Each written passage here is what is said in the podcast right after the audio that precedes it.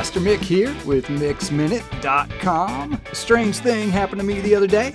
I stepped out of my car and I got cold. I'm one of those people who loves the heat of summer, and that brief burst of chill reminded me of something that I'm not particularly excited about. Things are changing.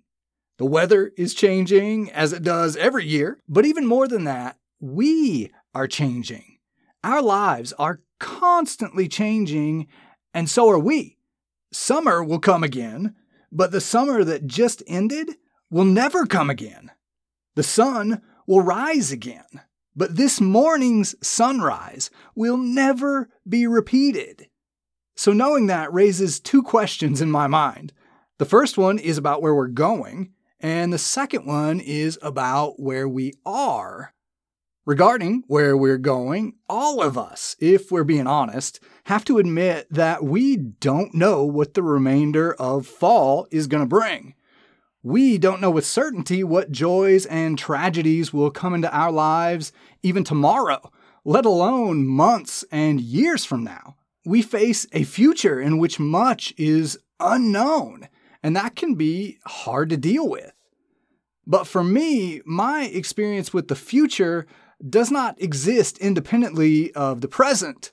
To the contrary, my experience and expectation about that first question of the future is inherently tied up in the second question, the one about where we are today. Knowing that today will never be repeated and that tomorrow is unknown reminds me that there is a lot riding on today. We don't get a do-over. And how we live today will play a large part in shaping our tomorrows. So here's the choice that I make that brings me peace for today and for the future. Today, I choose to live my life eternally. In my better moments, at least, I choose to remember that I am small and my days are numbered, and that God is big and He is forever.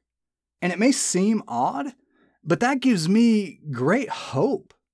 I trust God to give me a glorious life forever through Jesus, and to give me a life that matters every day as I serve Him. Now, I'm still not looking forward to cold weather and a few other things, but I am confident that in all things, God has good plans for me if I just trust Him and hang on. So how about you? As your life marches steadily forward into the unknown, who or what are you going to trust in and hang on to? Everybody is trusting in something.